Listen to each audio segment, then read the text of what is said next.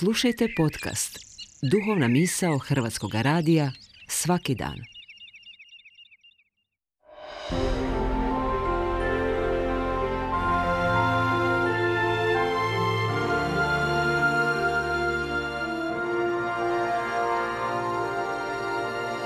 Duhovna misao. Urednica je Blaženka Jančić.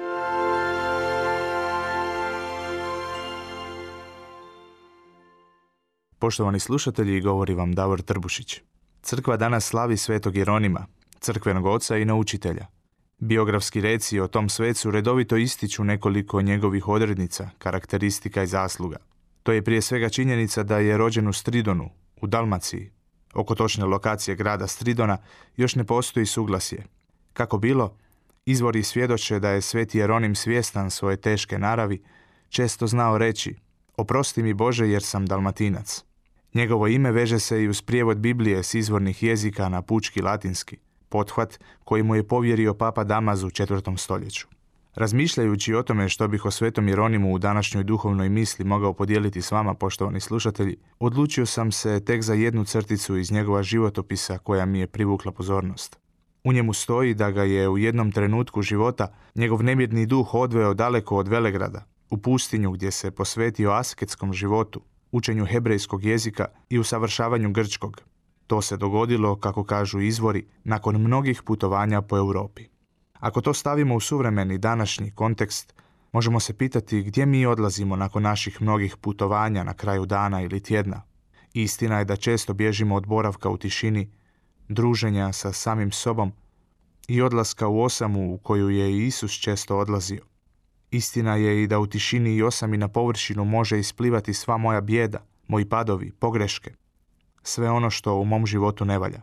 No najveća je istina da bez tišine i osame nema zrelih odluka.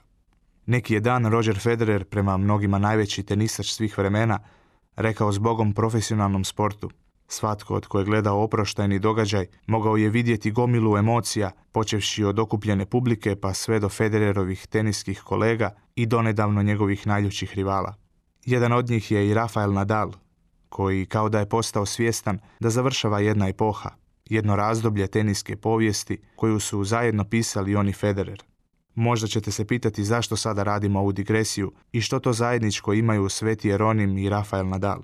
Obojica su znali da nakon jednog putovanja nužno mora doći smiraj i razlučivanje kako i što dalje.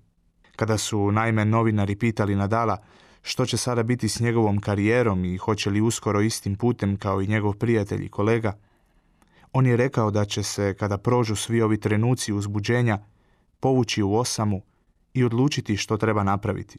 Ugodno sam se iznenadio što je Nadal izabrao upravo izraz povlačenja u osamu, koji je, kako mi se čini, postao anakron i pomalo omražen u riječniku suvremene kulture. On na neki način ima negativnu konotaciju i simbolizira slabost osobe koja se ne uklapa, koja nije prilagođena i društveno poželjna, jer svijet je onaj koji servira sliku o čovjeku koji mora biti vidljiv, eksponiran, snažan, sveprisutan i samodostatan. Zrele odluke pak ne donose se u buci svijeta, nego u tišini srca. Ne donose se preko noći, već u strpljivom razlučivanju Božje volje za naš život, koja je ponekad i čudna, ali nikad nije protiv nas.